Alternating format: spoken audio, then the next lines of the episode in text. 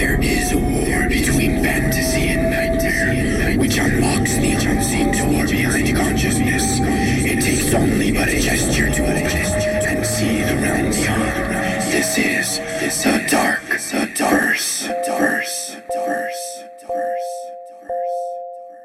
Hello, I'm Sharkchild, and this is The Dark Verse, a collection of my strange works with the sole purpose of sharing with you a unique world of horror and fantasy that will follow you to the visions of your sleep. It's time for the 4th episode. Yes, and I don't feel like saying anything more, so we're gonna start it.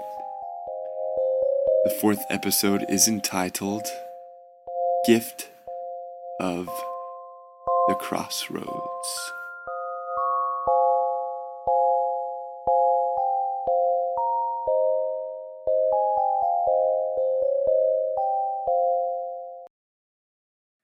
As soon as I shouted into the vicinity of my home, the outlandish noises in the kitchen ceased. It was nothing more than the slight scuffle of feet, but it was disturbing beyond the sudden sinking of my heart. My breath became short, and my hands trembled. I feared that whatever had made the sound had gone into hiding in the negative spaces of my home, and, in keeping that fear manageable, I hoped it would stay hidden. I had no desire to find it, and only wished it to be intelligent enough to leave before I could ever arrive upon it with my investigating eyes.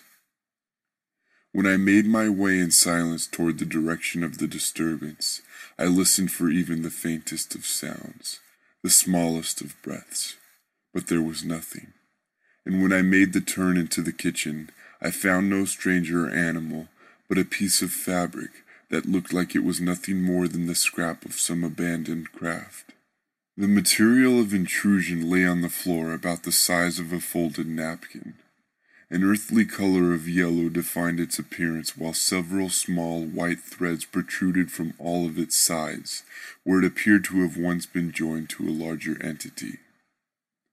I had never been into quilting or sewing, nor had I any clothes that would match with such a peculiar fragment of textile. Whatever had made the sounds had left this frugal gift. I picked up the fabric and found it to be unusually coarse and rigid, like a dry and grimy rag. Even those threads reaching outward retained their positions against my touch and probing. In curiosity, I placed the fabric under water from the sink faucet in an effort to distinguish more details regarding the material structure. I wanted to know if it would absorb the liquid and loosen to a more malleable form, or repel the fluid and maintain its current state. Both of my notions were inconveniently shattered as I watched the bizarreness unfold. As soon as the water hit this material, the water swirled atop the surface in a shallow whirlpool before continuing downward in the pull of gravity.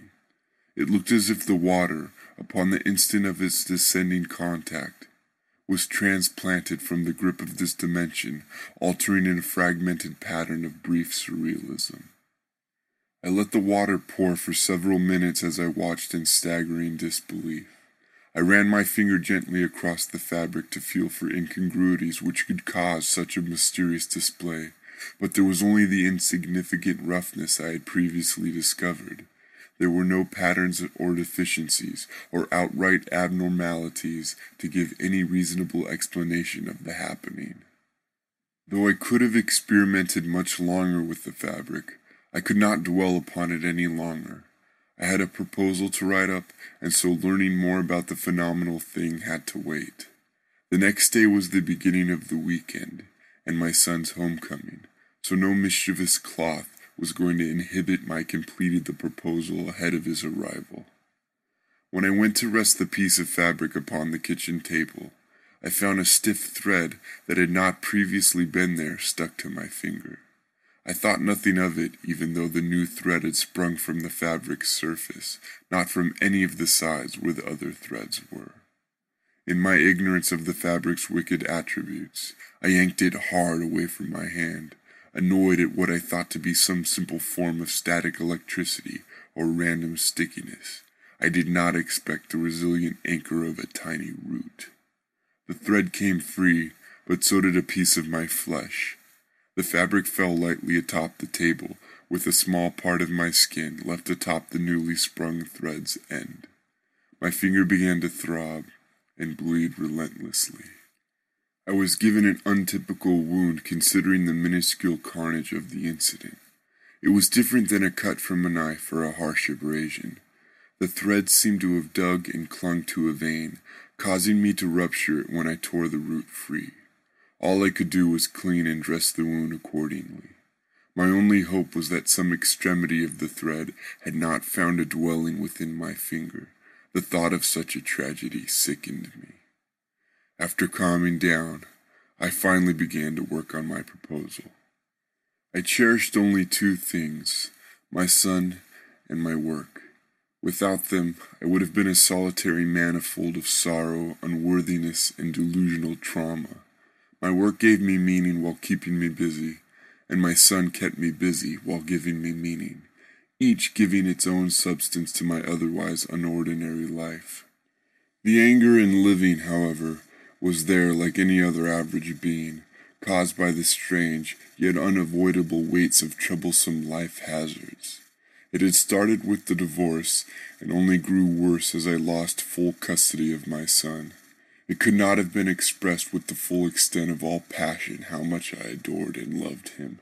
Had my lying ex-wife told the truth in court, he might never have been taken from me.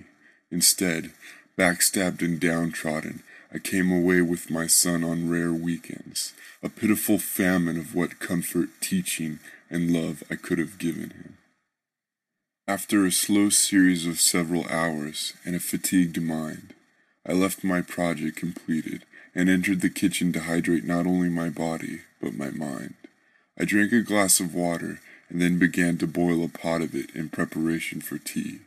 I turned to look upon the piece of fabric, expecting, out of peculiar imaginings, to find it missing, collected again by the clandestine noisemaker, but it was there just as it had fallen, threads extended, coarseness exposed.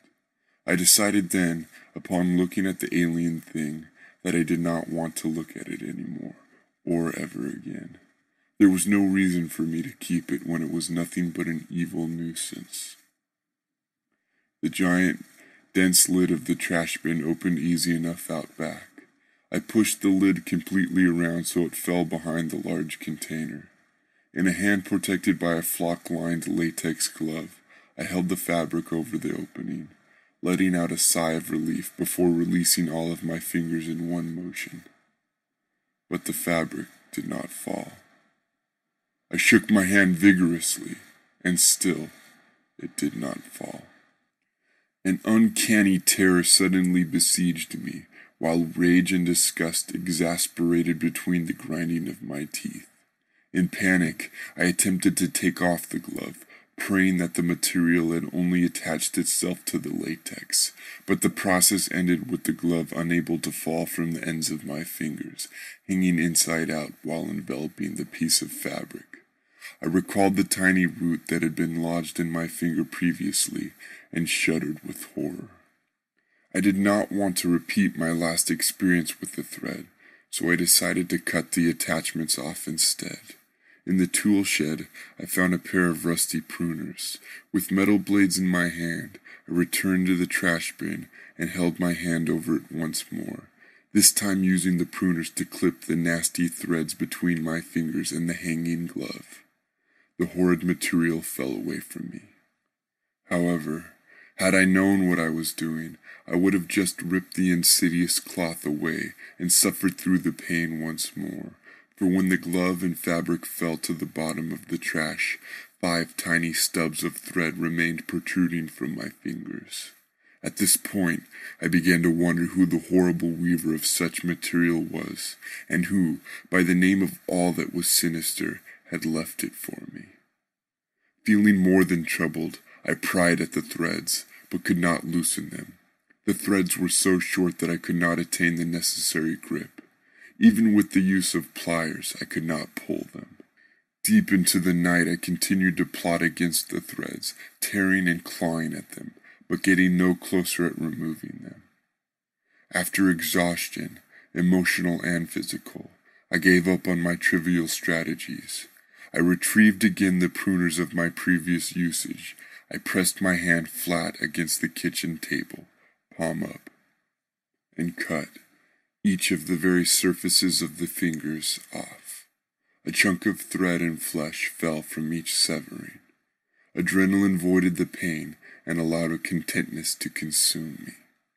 Shortly thereafter, with bandages covering each of my fingers' ends, I collapsed upon my bed, falling instantly to sleep. The doorbell rang, and I found myself staggering into the frailty of consciousness. I hurriedly shook myself into alertness and ran to open the door.